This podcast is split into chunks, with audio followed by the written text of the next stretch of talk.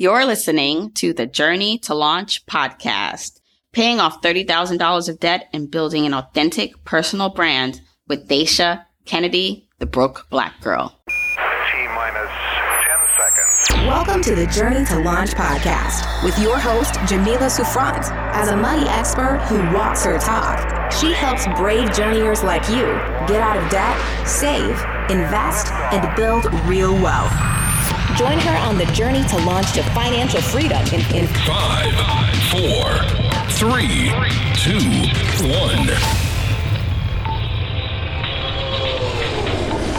Hey, hey, hey, journeyers. Welcome to the Journey to Launch podcast. Thank you for choosing this podcast to spend your time with, to listen to, and to learn from. I hope that this episode and all the episodes that you listen to get you motivated, inspired, and give you practical tips to further you along your journey to financial freedom and independence. In today's rocket chair, that's right, we're in the rocket chair, we're in the rocket seat, we're taking off. We have a special guest. We have Dasha Kennedy of the Broke Black Girl.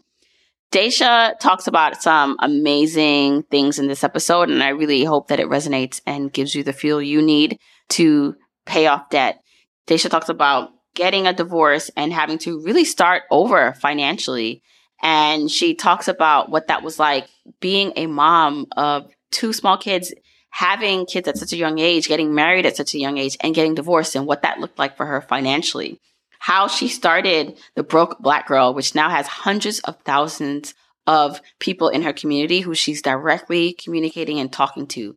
And I love uh, being able to share my platform with someone like Dasha because it just shows how different we can be in this space, how we can bring our unique talents and experience to this world of personal finance and help people and help you get to where you want to go. So I hope you're really inspired by this episode. If you are, please don't hesitate to share this episode with a family member or friend, especially on your social media. That also helps. Take a screenshot, tag me at Journey to Launch, and tag Dasha at the Broke Black Girl. We're on Instagram and also we're over there on Twitter and Facebook. So let me know that you're listening to this and what stood out the most for you. Journey to Launch is supported by First Republic Bank.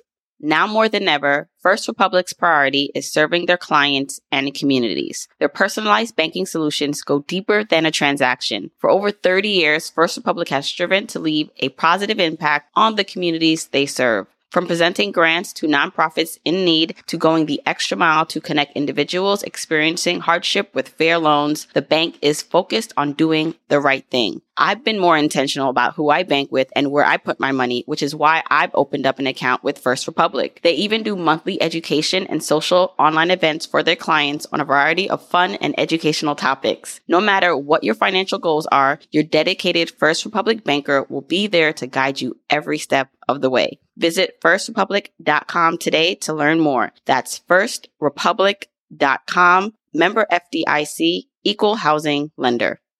If you want the episode show notes for this episode, go to journeytolaunch.com or click the description of wherever you're listening to this episode. In the show notes, you'll get the transcribed version of the conversation, the links that we mentioned, and so much more. Also, whether you are an OG journeyer or brand new to the podcast, I've created a free jumpstart guide to help you on your financial freedom journey. It includes the top episodes to listen to, stages to go through to reach financial freedom, resources, and so much more. You can go to journeytolaunch.com slash jumpstart to get your guide right now. Okay, let's hop into the episode. Hey, journeyers. I have a special guest in the rocket seat. We have Dasha Kennedy, the broke black girl, on the podcast today. Hey, Dasha. Hey, I'm super excited. Thank you for having me today. Yes, I'm really uh, excited to get more into your story and have my audience learn more about you if they don't know about you already. You've created such like a standout like brand in this space and you're so engaging with your audience when it comes to money and your life experiences. So I want to get into all the things. Uh, first, starting with what created you to start the brand, The Broke Black Girl?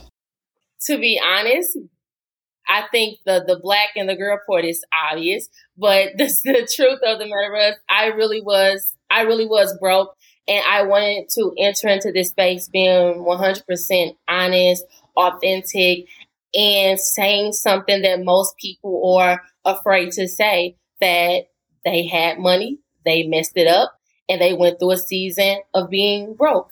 Um, when I first came into into this industry, I, I felt like the word broke was like, oh no, we can't say that. That's so bad. Don't speak that.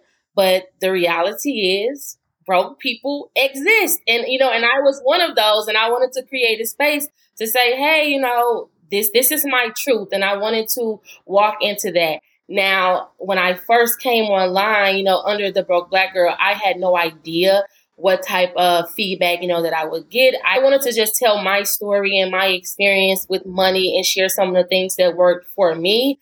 And within like six months, I had 50,000 women in a Facebook group that was saying like, Hey, I've been the broke black girl before. I can totally relate to this.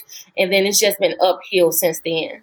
See, that's fascinating to me. So we're definitely going to get into her personal story, guys, of how, cause she's not broke anymore. So we're going to talk about how she went and transformed her life from being broke. But I'm really curious because as someone else also in this space, like it's hard to get people to follow you and to opt into things. So I know you already said people identified with what you were doing, but what in the beginning did you actually do to get people to pay attention and grow your brand in that way? I think a lot of times, and, and I'll just speak from my experience before I actually started coming online and sharing some of my financial advice, a lot of the financial advice that I would see was at a space that that I felt like was unattainable. That that's the way that it was presented, you know, on social media. And for me, I think that I really met people where they were at. Yes, eventually I wanted them to be better with their money. I wanted them to create a budget, get out of debt, start saving. I wanted those things to happen, but first I had to establish a relationship. I had to let them know, you know, I am pretty much exactly where you are. I just so happened to get into the finance industry at age 19. So I learned a little bit more than you probably had access to. So for me, it was like, okay, so now I'm going to take what I'm going to my nine to five to learn and come back and give it to my community because this is still a community that I exist in, still a community that I live in. And so now I'm going to come back and share these things. And for me, that helped me really establish a relationship. And I think, I think taking the negative notion away from the word broke where people feel sometimes they feel shame for being broke they feel like they don't they don't fit in certain financial spaces me taking that negative notion away and saying hey broke people they they exist like we don't have to stay this way we're not going to always be this way but right now I see you. This is where you're at. This is where I once was. I have acknowledged that right now you are broke and you want to figure out how to fix it. That's okay. And I think creating a space that made not being okay okay was definitely what helped me integrate this space as quickly as I did and as powerful as I did. I commend you for just being so truthful in the way you are because this is the thing. I think a lot of people, because I have a lot of people who listen who want to start business, are also into personal finance and want to have a like a brand. And the truth of, the matter is, you literally just have to show up as yourself with your own experiences because someone will relate to that. And we're in the same space. You know, we may talk a little bit different or have like, you know, different target audiences or whatever, right? Like, I'm talking like for the whole spectrum, not just me and you, but just in general. And what I noticed when I first came into this space was like, I started listening to like the financial independence retire early podcasts and blogs. And I was like, I know some of my friends and even me, like I could I could deal with it and deal with uh, the way that they spoke and or communicated things because I did grow up in a more like in a kind of a diverse like in a way like I went to a very diverse college like I kind of knew how to fit in spaces and I have a lot of friends who are not about that like they don't want to fit themselves into spaces and quite honestly we shouldn't have to even do that but when I see people like you and it's just like it's really clear to me that you are strong in your brand strong in your voice and then that's the reason you're so, so successful with what you're doing. And I just want to encourage people that whatever you're ashamed about, whether, you know, you think you have, you, you talk differently and or have a different background or I'm telling you that the world in personal finance and other spaces needs your voice to just speak up and be yourself. Yes, I 100% agree. And one of the things that I, I really want to touch on is there is billions of people that exist, you know, in this world. I don't need all of those people, you know, to, if I can help just one person with my story, with some of the things that I've gone through, if I can help them prevent going through some of those things, I, I've done enough. I have right now about 200,000 people across Facebook and Instagram that are following my advice. That's to me, you could, I couldn't even imagine that a, a few years ago. So that alone is already enough. And well, that that's a lot. I would love to help as many as I can. But what I'm saying is that your story, your advice, the way that you put it together, it may not be for everybody, and that's perfectly fine. But there are people who are waiting for you or waiting for someone to say, hey, this is my story. It may not be as cute, it may not be as popular, it may not be as common, but this was my experience with personal finance. This is what I did, and this is where I'm at now. And I guarantee you, there's going to be a handful of people that are going to be like, I've been waiting for someone that has gone through what I'm going through to help me through this all you need is your people that you know that's it and that's really what i focus on i focus on serving my people yeah. Now, okay, I want to go into your personal story. So you mentioned at 19 you got into the space. What were you doing at 19 to make you so knowledgeable about money? Um, nothing. Oh. I was I was working at Forever 21. Oh, okay, okay. Holding clothes. Um, and it's it's very interesting because I had no desire to go to college. I graduated from high school. I was working at Forever 21, which at 18, 19, I thought that that was just the world. I'm at this store. I love shopping here, so I'm getting paid, spending my check there. Had no responsibilities. I thought that it was, you know, everything. And you know, my mom, she came to me and she was like, "Look, if you're not going to go to college, we have to sit down and have a real conversation about you getting into some type of field that has longevity, that has benefits, and that has a retirement plan. So my mom, she was like, I, my mom was working at an insurance company. She had been there, you know, for a while. She was like, I'm going to see, you know, what openings we have, and I want you to apply. I knew absolutely nothing about finance. Nothing. This is me coming from work. I had two retail jobs, and I think I worked at Taco Bell at one point. Like I knew nothing about finance, so I'm like, you know, you know, okay. So I applied. Uh, I went through the interview process, and I got hired. I got hired at a very low level position in the mail room. So for eight hours a day, I went from folding clothes to just stuffing envelopes. However, where my desk was positioned, I sat in the area around accountants. So I would hear them talking about, you know, accounting, personal finance, budgeting, and that in, that intrigued me. They were saying words that I never heard, things like 401k. I, I never knew, you know, what that was. So that intrigued me. And it was a woman who sat across from me and she she kind of just said, Hey, you know, they the job offered overtime. Now I knew I wanted to make more money, but my position really didn't call for overtime. So she mentioned to the boss, she was like, Hey, I can use an extra hand if you're offering overtime to the team. Dasha can, if she wants the overtime, she can stay, you know, behind and help me. So she let me start shadowing her working in accounting and she taught me everything that she knew so that when a position became open in accounting, I applied for it. And by the time I left that job, I was a senior accountant and I was like 24. So I, ha- this was never what I wanted to do, but I feel like I was positioned to one day be like do exactly what I'm doing. Like even now that I'm trying to recollect the thoughts, I feel like I'm getting emotional because I literally went from stuffing envelopes to someone just teaching me accounting just so that I can get some overtime to have to make some extra money to now this became my full-time career. Have you always been that curious as a child too? Oh yes, I've always been very nosy. I've well, no. So it's funny. There was a meme going around that said, um, for I'm curious, like for the people who used to say that, that, they got they talk too much, what are you now doing as like an adult? Because you know, like the teachers, like if you're too too talkative, if you're too am, ambitious or talk back, that was viewed as a bad thing as a child. And I just find that these are the qualities that as you grow up, you want your kids to have because they become leaders. They become able to speak up for themselves and to ask questions like, wait, what does that mean 401k? You know? yeah, I just as a child, I I always wanted to know. I always wanted to know what a word meant. I always wanted to know like why we had to go this way and not that way. Like I, I just wanted, you know, to know. And it was sometimes information that I probably was never going to use again, but I didn't know that I needed it until I needed it. And at that time I was glad, you know, that I asked that I asked questions. So when I think about, you know, it would have been easy for me. Eight hours a day, I went from making seven dollars and probably fifty cents to eleven dollars. Now back then at age 19, that was a huge, you know, jump. And now I'm getting paid time off. I have benefits. Like I really thought I had it made. So I thought, okay, they just want me to stuff envelopes all day. That was, I had, and I was sitting down at a desk.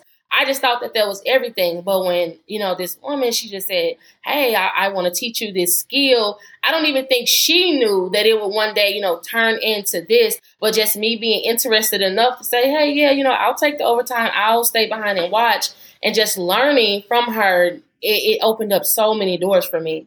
And this is the importance of staying curious. And for anyone right now who's feeling like they're working in a job that's a dead end, I'm telling you, there are opportunities in front of you. You do have to see them and create them for yourself. But I mean, just hearing Dasha, like you, this point of view or what you did, like it's just testament to being curious and asking questions. So, okay, you are now worked your way up to, you said senior account manager by age 24? All right. But by this time too, right? You have a family and you're married, I believe. So can we talk a little bit about that? Because I know that's a big part of your story. Um, you talked about having money and then not having it. So can we talk about that stage of your life? Oh yes. So um, I got pregnant with my first son when I was 19 years old. I had him when I was 20. So getting this job came at a a very again. I didn't know that uh, I was going to have a baby, but right after I got that job, I got pregnant. I had my first son when I was 20. I had my second child, I believe I probably was 23, I, I, think at the time. But by this time, I was also with his father and I was married. I was very young. One of the things that I learned during this time was that I was working in the finance industry. I was learning a lot about personal finance. I knew how to help other people.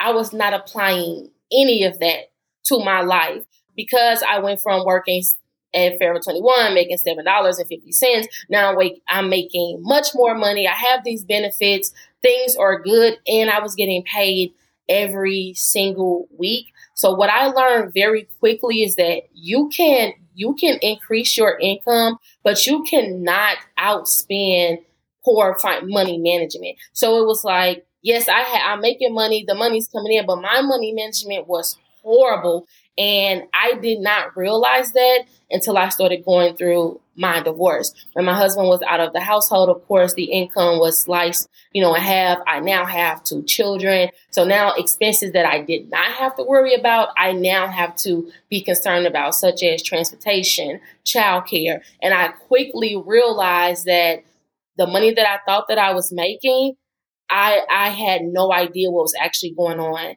in my finances. So in the moment things looked good. I was getting paid every week. We were paying bills. The rent is paid. Like on the surface, it looked amazing. But I had no savings. I had no cushion. I was not prepared for anything. And I didn't realize there was a problem until I was in the midst of it. And that's when things started to go completely downhill for me financially.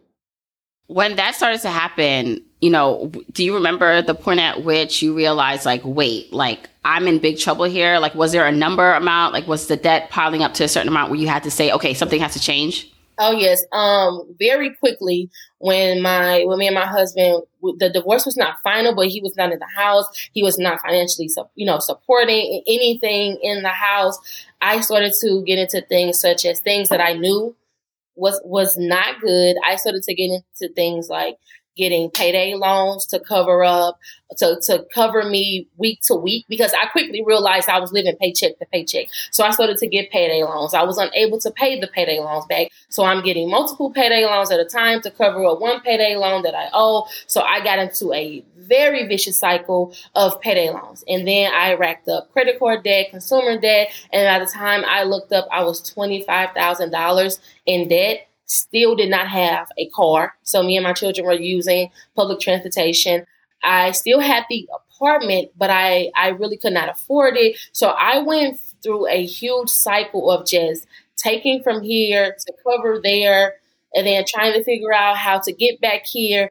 It, it was horrible, but it, it got to about twenty five thousand dollars um, that I was in debt when I knew it, it, was time for me to make some changes. And it was time for me to make some changes quick because, you know, sometimes you'll go through a financial hardship and you can see the light at the end of the tunnel. You know, especially, let's say, like we're doing the, the snowball method. It's easy to see the light at the end of the tunnel when you have that type of method and you're paying off debt. But for me, I did not see the light at the end of the tunnel because I was not, I had no budget, I had no debt management plan because I was so used to just living in the moment that when things took the slightest hit, it, it completely knocked me off track.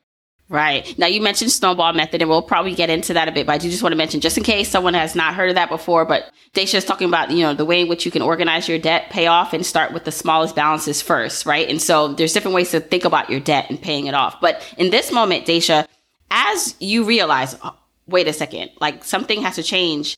What did you do? Like, what was that moment? What was that first step to change?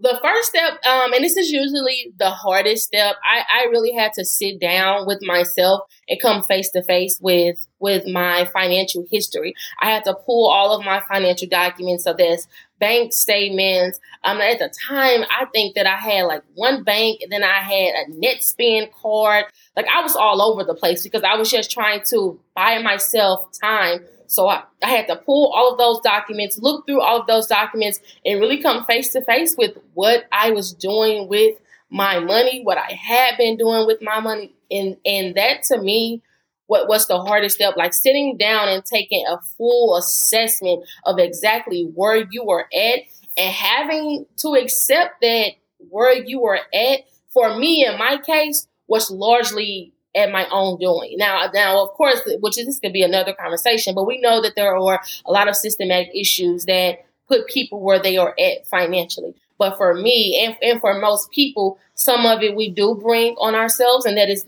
I'm being honest because I had to be honest with myself. A lot of it I brought on myself because I had put myself in a much better situation financially, but it was because I was so caught up in the moment. I was excited. I'm making more money. I'm thinking like, oh, okay, I get paid every week. So there's no need for me to budget. There's no need for me to save because I'll get paid every week. But then life changed and getting getting paid every week meant differently. It meant now, okay, now you're living paycheck to paycheck and you have no cushion. You have no, you know, no safety net. So the hardest thing was looking myself, looking in the mirror and really having to take a full assessment of everything that was going in, everything that was going out, and why. Mm. So accountability, it sounds like that was like the major key for you. Like it was to look and say, all right, I need to change something. So what was like the first change after you saw all the numbers and calculated all the debt? What was the first thing that you did after that? It was imperative for me um, that I needed to increase my income and I needed to increase my income quickly. I, I knew then that I was gonna have to start working overtime. I was gonna have to start making some some sacrifices. You know, on one end, I know I knew I needed to get out of debt, and that takes money. In order for me to get out of debt and stop adding on more debt, I had to immediately increase my income. And at that time, now remember, it's just me. I'm, I'm, a single mom now with two children. I have no transportation.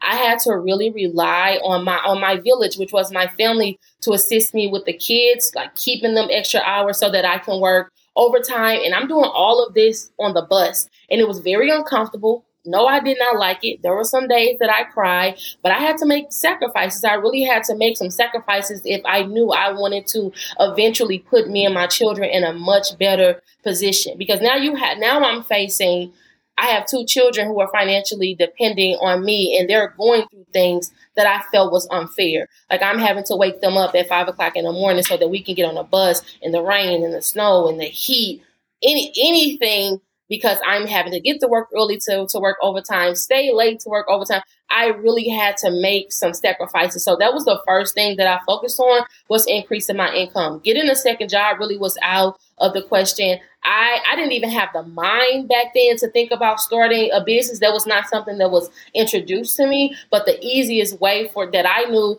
my job was offering overtime. I can work overtime. And so I worked as much as I could and I used that extra money to start building us a cushion and start paying off my debt. Mm. And it sounds like so the income side you were working towards making more, you were starting to make more. But what about the expense side? Because I think oftentimes, like as a single mom, yes, some of it, and we can actually like maybe look back and you can tell me like was most of your spending on the necessary items like you had to put a roof over your head or some of it were was or was some of it more discretionary like oh i didn't need to buy that thing what for you at that moment was like okay what do i need to change about my expenses and the way i think about spending money Yes, a lot of it was on nonsense. Like, and, and, one thing about me, I I am very you know transparent. I will call myself out a lot of it was on nonsense, but I would not have known that if I didn't sit down and actually comb through my financial documents. Like it's no reason for me to be buying lunch every day that I, you know, that I'm at work and then I'm getting off work and having to buy lunch again, you know, for the kids. A lot of it was a lot of poor planning. So I'm spending money for convenience. If I would have just sat down probably a few hours a week, a lot of those expenses that I had, I really could have cut out.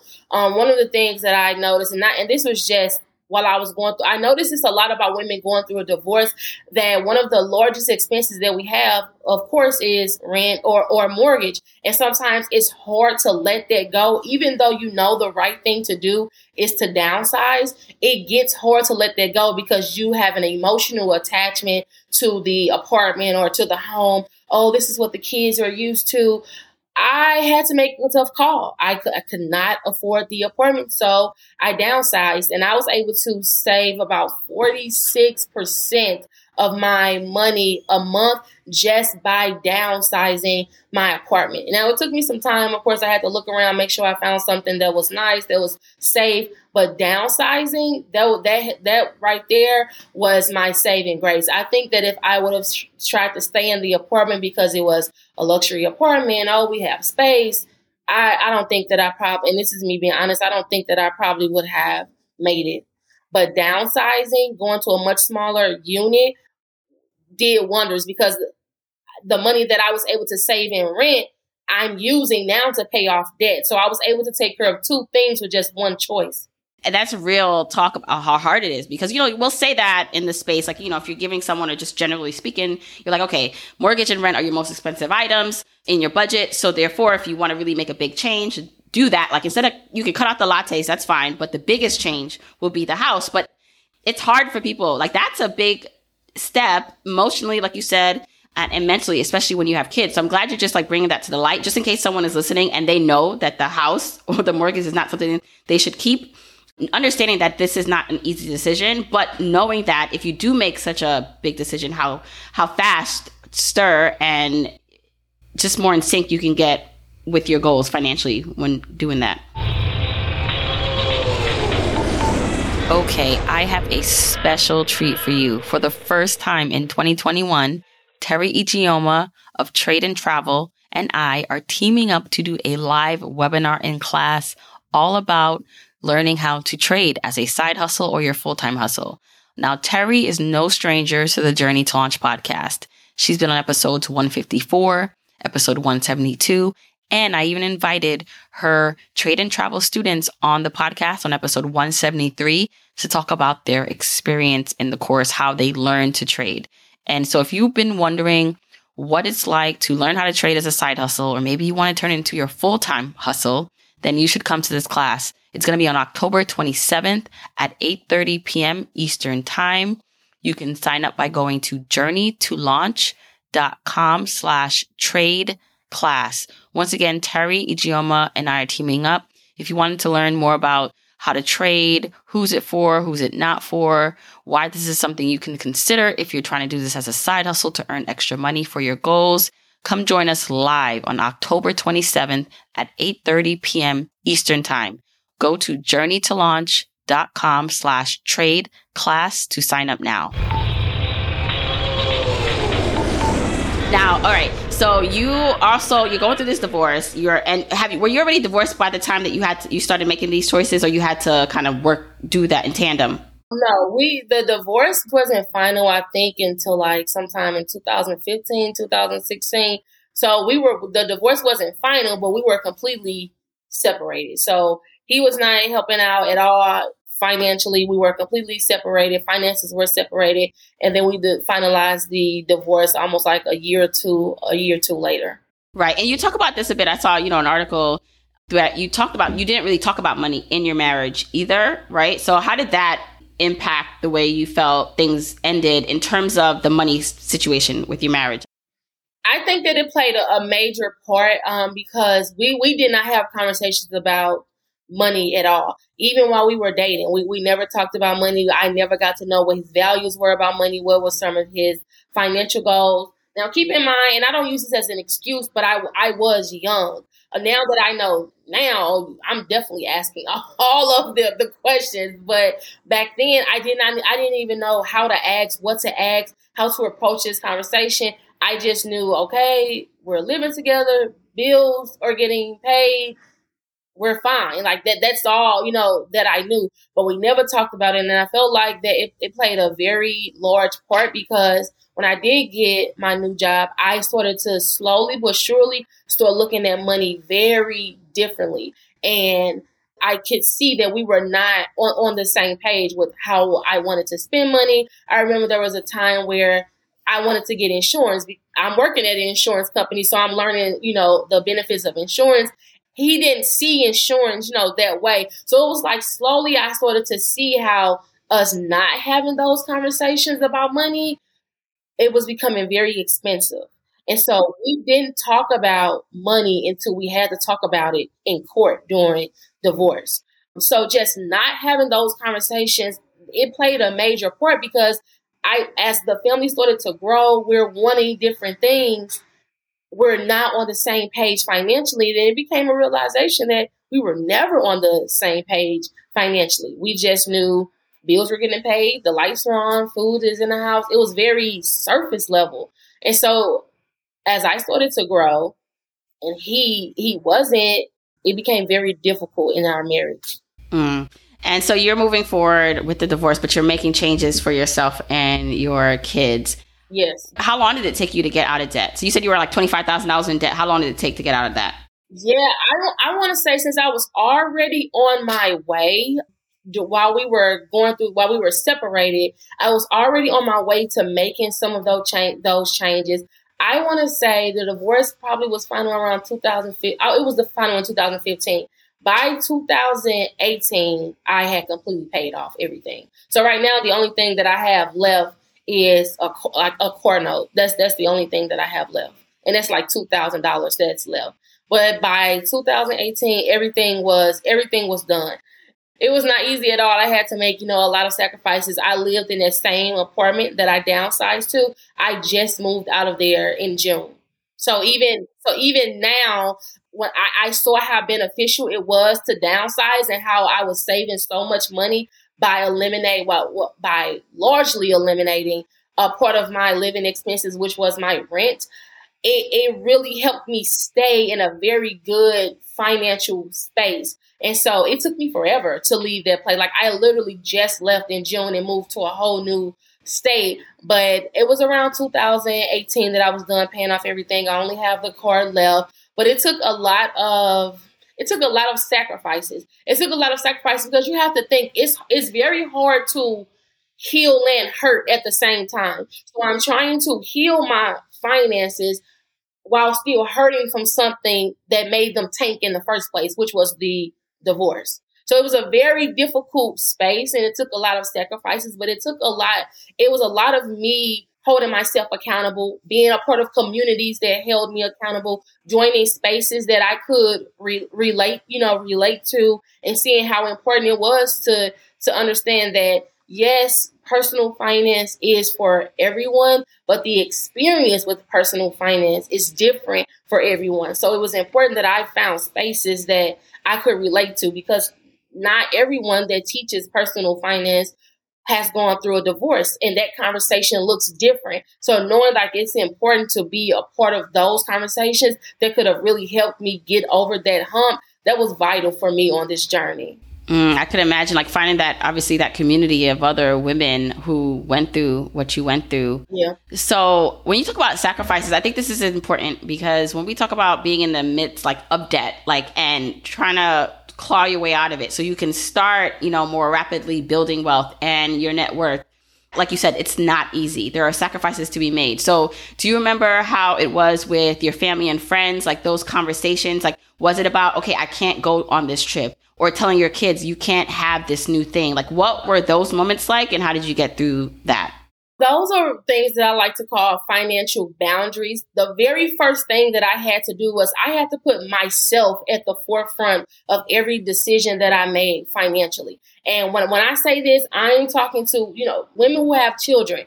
I love my children. I love my children dearly, as I believe all mothers do. But I couldn't put what was best for my children at the forefront. I couldn't put what was best for my family at the forefront.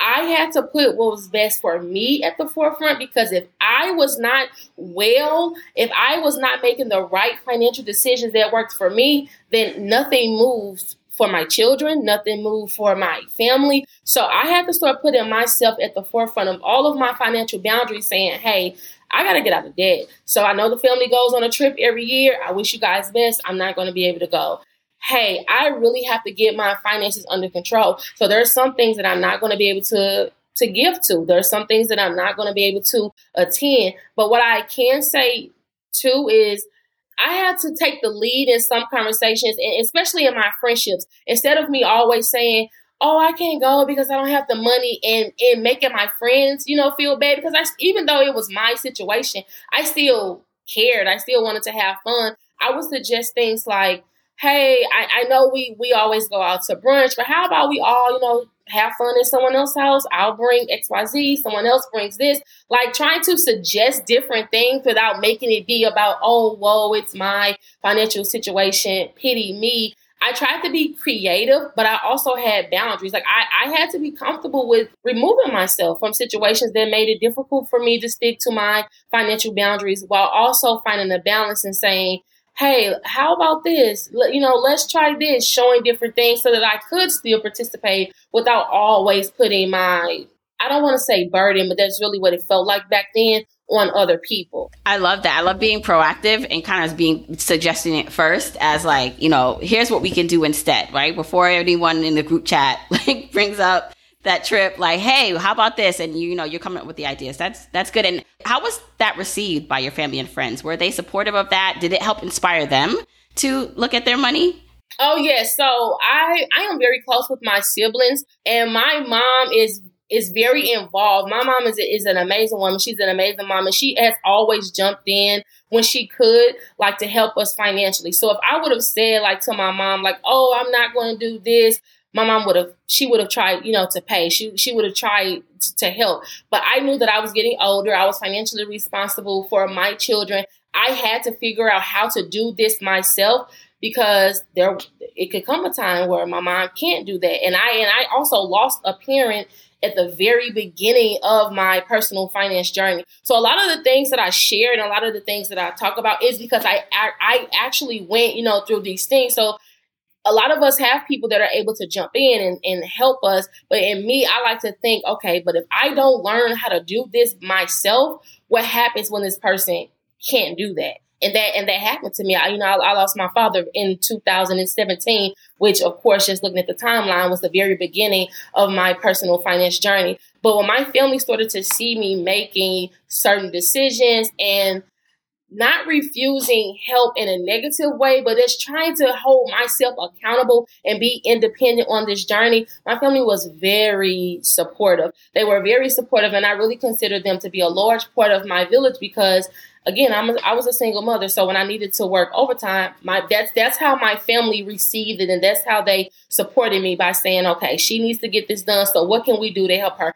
They were helping me with the children when I did not have transportation. They were helping me with rides. They were using some of the things that I was learning and some of the things that I was adapting to my lifestyle and they were taking it, you know, for themselves as well. So I started to see a huge shift in my family with how we chose to spend money, um, some of the things that we would regularly do that we didn't realize was extremely expensive. Um, just to give you an example, my family at one point was very big on Christmas. Like I, I know for a fact we were spending thousands on top of thousands of dollars for Christmas. And then I said to them like, every year we're basically buying the same, you know, the same thing, the same type of toys. We're spending so much money. You know, Christmas, it's one day. I'm like, how about we scratch that and let's start going on a family trip? Like we were, then we started to save so much money because traveling is not really ex- as expensive as sometimes it is made out to be, especially when you're traveling in a group, the price really decreases. So I just was trying to help my family reframe a lot of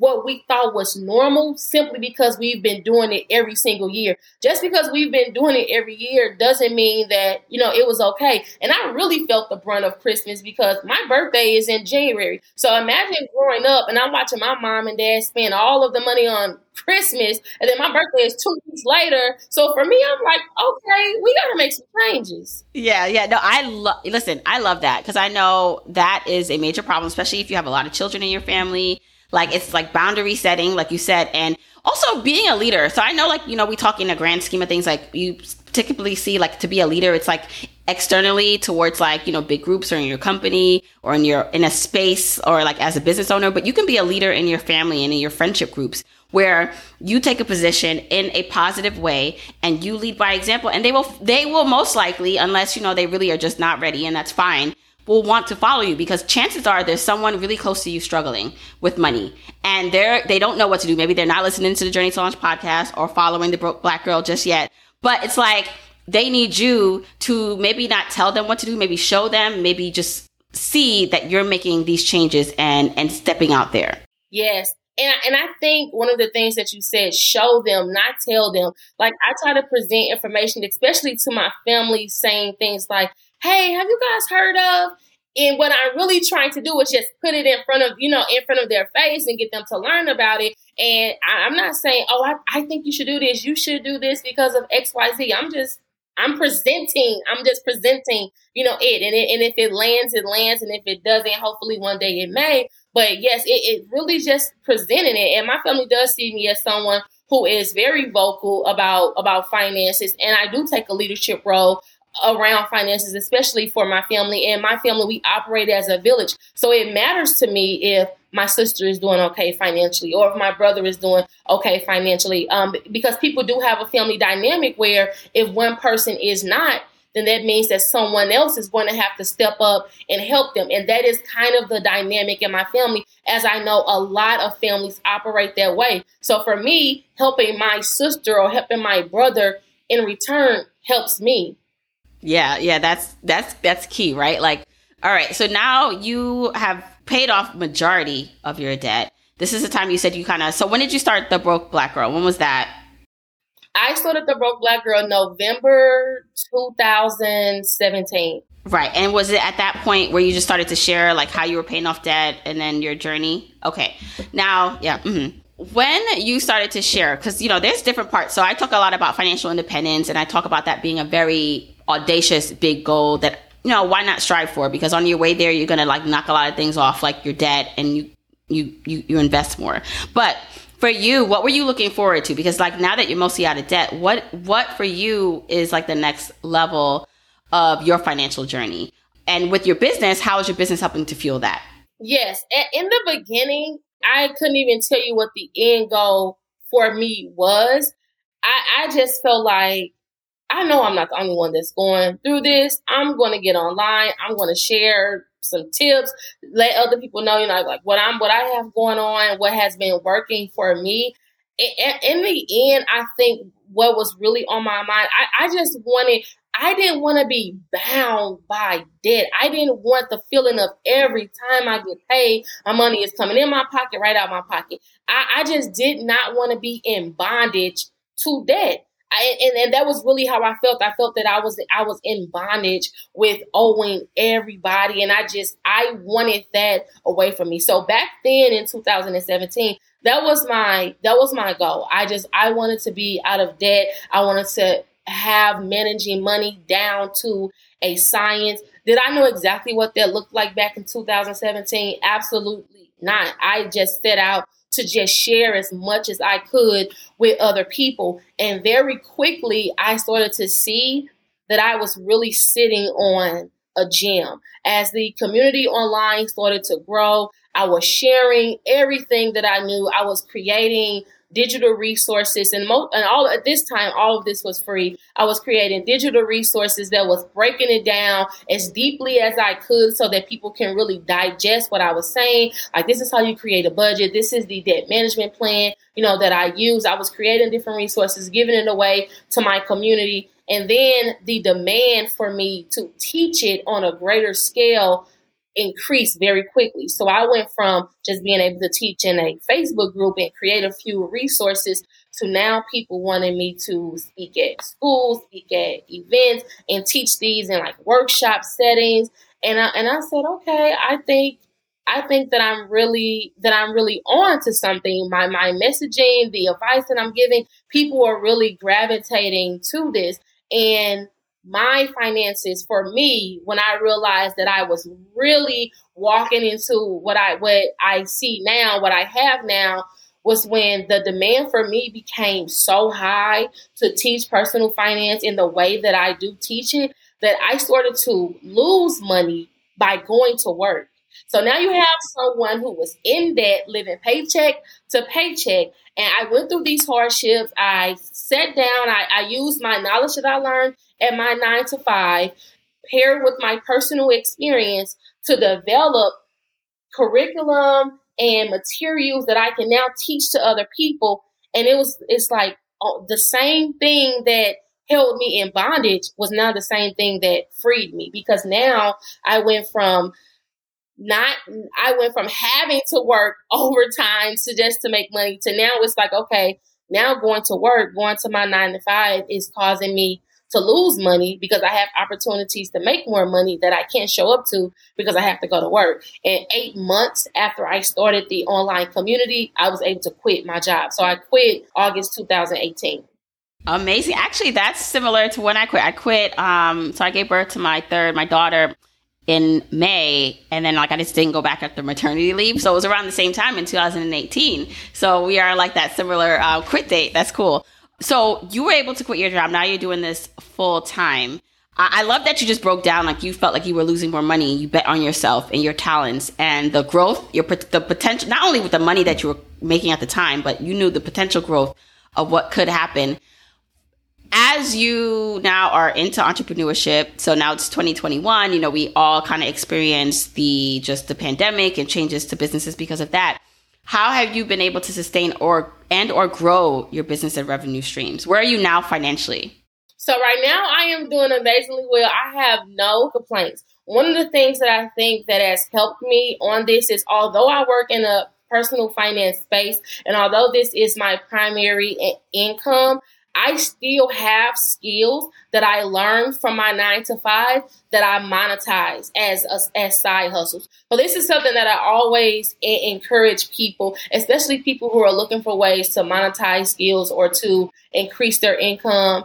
Nine times out of ten, you're doing something every day that is very profitable, especially if you're doing it for an employer because they wouldn't pay you or keep you if you are not doing something right. So I always challenge people to really look at what your day to day looks like. What skills have you developed? Probably 10, 15 years that you've been with this company. What skill have you developed that you can now reframe in a way that you can monetize to make money? Because that's exactly what I did. Everything I learned about personal finance in the beginning, I learned while I was on someone else's clock. And then I paired that with my own personal experience and I created a stream of revenue for myself. But what when we think of the pandemic, when the pandemic happened, and this is why it's very it's very important to keep these additional skills in your pocket. When the pandemic happened, it was my first time as a business owner in the personal finance experiencing something like that. And my audience is mostly low income African American women. So I had to be very strategic with how I handled my audience in that moment because I, I, I could have said, okay, now it's the perfect time to start budgeting, buy my product, buy my product, sign up with me. But then I also had to be clear that I'm still a part of this community. I know exactly what is happening and what a lot of my members are going through. It's no way that I didn't feel comfortable pushing products, pushing services on them in the middle of the pandemic. So how how how did I pivot? I went back, right back to the same skills that I learned at my old job and I started monetizing those skills. So now I started to work for people who are in the same industry as me, do the exact same thing as me, but on different levels. I started to work for them behind the scenes. So now I'm right back providing tons of resources to my community to help them get over this large, this hump, this pandemic, to help them get over this while I'm still sustaining and making money, and nothing never really changed for me financially. I felt I was quick on my feet. I had to pivot and I had to really know my audience. And so now that things have gotten much better, you know, for most people, things have gotten better. My business picked right. It just picked right back up. So I think for me, knowing how to pivot and knowing and knowing my audience and never deviating from that has sustained me very well the first few years as an entrepreneur. And I'm curious, what were some of the things that you transferred, the skills that you used from your corporate job to what you said you were doing behind the scenes? How were you helping people um, and making money at the same time? Yes, I was. So a lot of the content that I create for myself, I was creating content for other people that are in finance and not just financial influencers, like actual finance companies. So I was helping them with their messaging, with them now trying to get into a space to help more people during the pandemic because I had already been doing that prior to the pandemic. I just now switched and started helping other companies and organizations do that exact same thing. I was just doing it under the guise of them versus under the broke black girl. Right, right. And it's so important. That's the thing too. Like I, I, saw during the pandemic and even currently today that there is more of a focus, especially companies on wanting to tap us as uh, voices that are closer to the communities that they want to serve and hiring us and partnering with, with us and paying you and us to do that kind of work, which I think is really great because, you know, there's a way to monetize your audience and sell them valuable things that they want to invest in um, to help them. And then, you know, you can also partner with the larger corporations who have bigger budgets and will pay you in a way to create things for their audience too. So I think it's really smart of you to have done that. Yes. So since you talked a lot about your debt payoff journey, how did you view investing at that time? Because I know a lot of people that's a big question. I still have debt. Should I still invest? How should I view that? How did you view that? So I was not investing at that time. Now keep keep in mind that back then I I came from a retail job where 401k or investing that I never heard of things like that. And this, this goes back to my curiosity. It wasn't until I was at my the the new the, the insurance job that I heard a woman say she was going to pull from her 401k because she was having some for I think her home was on the way to foreclosure and she said that she was going to pull from her 401k to pay it. And for me I was like, what does what does that mean? Like I had never heard of a 401k. So in true Dasha curiosity, I got on Google and I looked up, you know, what a 401k was. So I started to ask questions. And that is when I learned about 401ks and how the company can match and what and what you can do and give out of your paycheck. Now, what I wish I I wish that I would have heard that conversation much much earlier than I did because I could have started investing way earlier. But it wasn't until I just randomly heard someone say that that I even became aware of 401ks investing of any sort. Now that I know better and I know that how, how easy it is to, to invest and how affordable it can be, especially if it's someone that is investing in 401k through their employer and their employer has a match, I, I would have definitely started investing while I was in debt. Uh, but I did not know. I didn't. I didn't know that it was a thing back then and this goes to to where I think I, I, want most people to know, especially people that are interested in getting in the finance industry, start having personal finance conversation with the youth as early as possible because it was so many things that had I just knew about prior to coming into corporate America, I probably could have saved myself a lot of headaches. But if it wasn't for me overhearing a woman say that, I, I don't think that I probably would have learned about 401ks until I was almost 30. So, your advice for even someone right now in debt is to still find a way, even if it's a little bit of money, to invest something, especially yes, if they have a match. Yes. Okay. Especially, especially if it's through your employer and your employer has a, a match. Because when I first started to get money, you know, coming out of my check. I think at the time it probably was like probably 40 to $50 based on the percentage they were taking out so that the employee could do the match. When I really sat down and I combed through my financial documents, I was spending 40 to $50 per paycheck on nothing on on food, on things that I couldn't even I couldn't even tell you. But I first had to really get a clear picture of of my money and how I was spending money. Most of the time, we think that we don't have it. It's there. It's just tied up in so many different ways that we we don't know that the, the extra money is actually there. So my advice to people that are in debt, people that are just starting out that if you are working, that is the easiest way to start investing is through a 401k, through your employer. Take advantage of the free money. That's basically what it is. If the company is going to match, take advantage of that as early as possible. Mm. Now, as we kind of close out, I just want to hear a little bit about what's in the future for you, right? Like, you just mentioned your hundreds of thousands of like like followers and community but i know that there's a lot more in the future not just for the brand itself but like for your money. Um, so what are you looking ahead to as it relates to growing your platform and then personally for your financial freedom journey Yes, well, in terms of growing my platform, I am really right now in the season of focusing on youth and women that are going through a divorce or recovering from a divorce. I just started talking about this more openly on my platform over the last year, and some of the women that are reaching out to me I, there's a need for a conversation centered around finances and divorce, and I want to become a trusted voice in that space. So in terms of scaling and just growing, just the outreach with the broke black girl, I am going to be heavily focused on women that are recovering from divorce and youth. Two things that I can very well relate to. Right now, that really is the, the space that I mean, as far as my personal finance goes, now being in a much better space financially, my my values really have changed on money. Before when I when I was really coming into the broke black girl, I, it was so many things that I wanted. Oh, I wanted the huge house. I wanted the nice car. All of those things meant financial peace to me.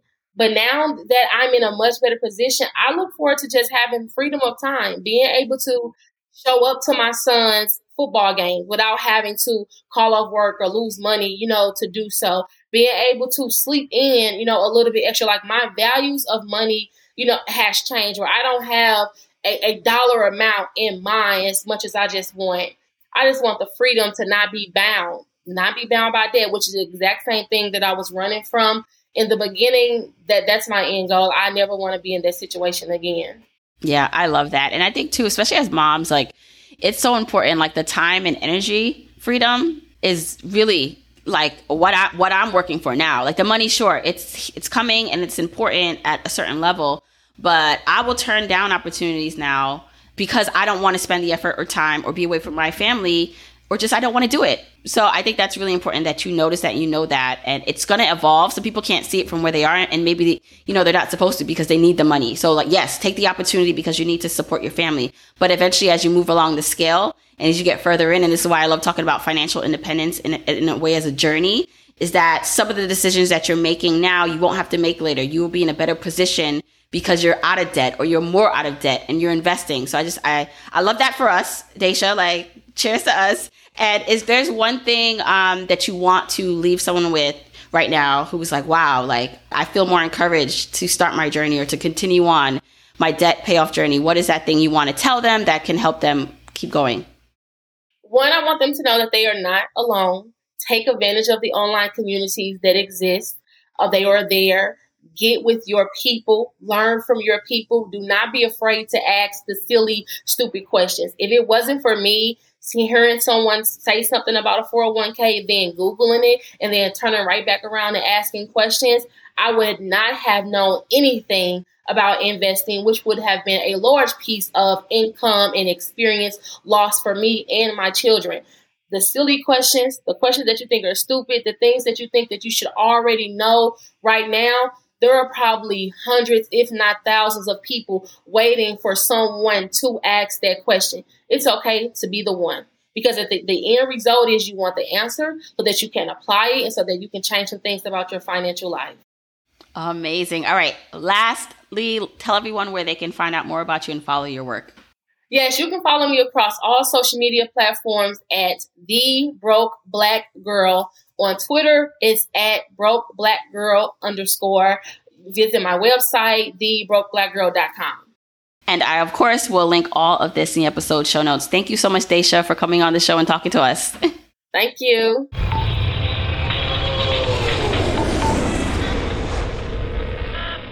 All right, journeyers, I hope you enjoyed that conversation with Dasha and that you are even more inspired than before to go after paying off debt. As you heard, it's not easy. There are sacrifices to be made, but there is a light at the end of the tunnel. I'm telling you, there is. And after paying off debt, and even while paying off debt, you'll hear in the conversation, we talk about investing still. There is so much more to do and to accomplish, but that doesn't mean you have to wait to get some time and energy freedom back in your life. So again, if you enjoyed this episode, share it with a family member or friend. Make sure you're following this podcast on Apple Podcast. So if that's where you're listening to this, it's that purple app on your iPhone. You, there's a little plus button where you're listening to this. If you go into Apple Podcasts and you're listening to this, type Journey to Launch. You'll find the podcast in Apple Podcasts. There's a plus sign at the top right. If you click that plus sign when you find the show, it will then say following. You'll then get all the episodes for free automatically so you don't have to miss anything. Also, you can listen to this anywhere on the website, journeytolaunch.com, on Google Podcasts, on Spotify, YouTube, you name it. This podcast is everywhere. So that's where you can listen to this. Okay, don't forget, if you want to join Teri Ijeoma and I on October 27th to hear more about how to learn to trade as a side hustle or your full-time hustle to reach your goals, come join us. Go to journey to launch dot com slash trade class.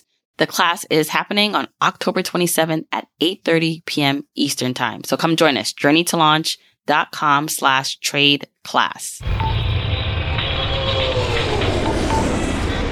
Don't forget, you can get the episode show notes for this episode by going to journeytolaunch.com or click the description of wherever you're listening to this. And you can still grab your jumpstart guide for free to help you on your journey to financial freedom by going to journeytolaunch.com slash jumpstart.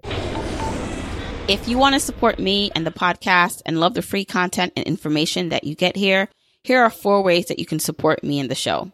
One, make sure you're subscribed to the podcast wherever you listen, whether that's Apple Podcasts, that purple app on your phone, your Android device, YouTube, Spotify, wherever it is that you happen to listen, just subscribe so you are not missing an episode. And if you're happening to listen to this in Apple Podcasts, rate, review, and subscribe there. I appreciate and read every single review. Number two, follow me on my social media accounts. I'm at Journey to Launch on Facebook, Instagram, and Twitter, and I love, love, love interacting with journeyers there. Three, support and check out the sponsors of this show if you hear something that interests you. Sponsors are the main ways we keep the podcast lights on here, so show them some love for supporting your girl. Four, and last but not least, share this episode, this podcast with a friend or family member or coworker so that we can spread the message of Journey to Launch. All right, that's it. Until next week, keep on journeying, journeyers.